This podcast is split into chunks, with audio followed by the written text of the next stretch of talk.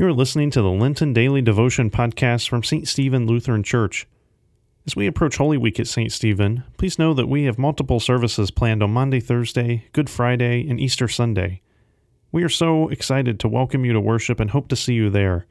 You can see a full schedule of our Holy Week services on our website at ststephen.net. Today's action for the Devotion Emotion calendar is to take time to rest and to rejuvenate for the week ahead. We are not always the greatest at caring for ourselves, so take some time to focus on that today. We give thanks to the Peace with Justice Committee at St. Stephen for putting this great calendar together with simple actions for us to take each day during this Lenten season. Today is Sunday, April 10th. The following devotion was written by Pastor Philip Formo and read by Mary Rice.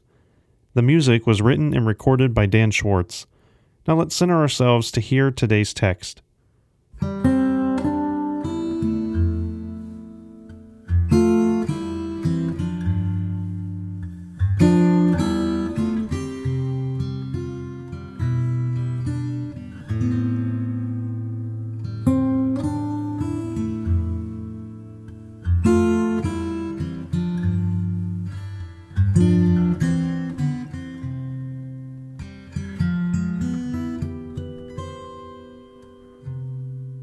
The text for today in the New Revised Standard Version comes from the Gospel of Luke, chapter 23, verses 44 to 49.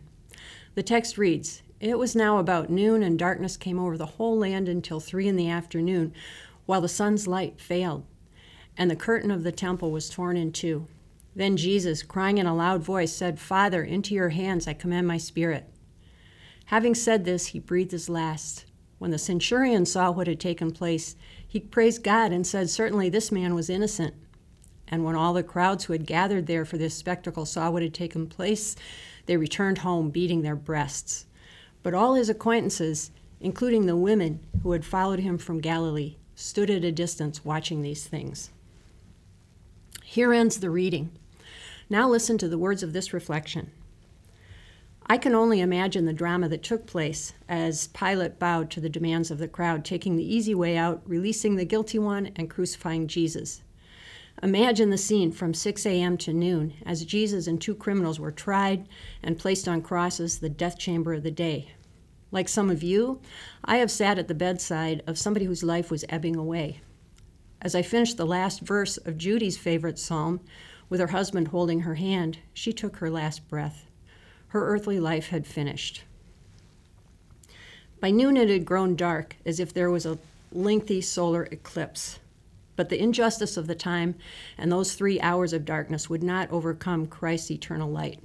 He proclaimed, It is finished, which in his language is simply the word peace. As a child, my mother taught me to end the day praying, Now I lay me down to sleep. For centuries, Jewish mothers have taught their children to welcome the night by praying, Father, into your hands I commit my spirit. The very same words Jesus prayed as he was to enter the darkness of a tomb. We know this story didn't end in a cave, and I know that Judy's story didn't end in a hospital bed. We can all pray that into God's hands we commit our lives each and every day, now and forever. Here ends the reflection.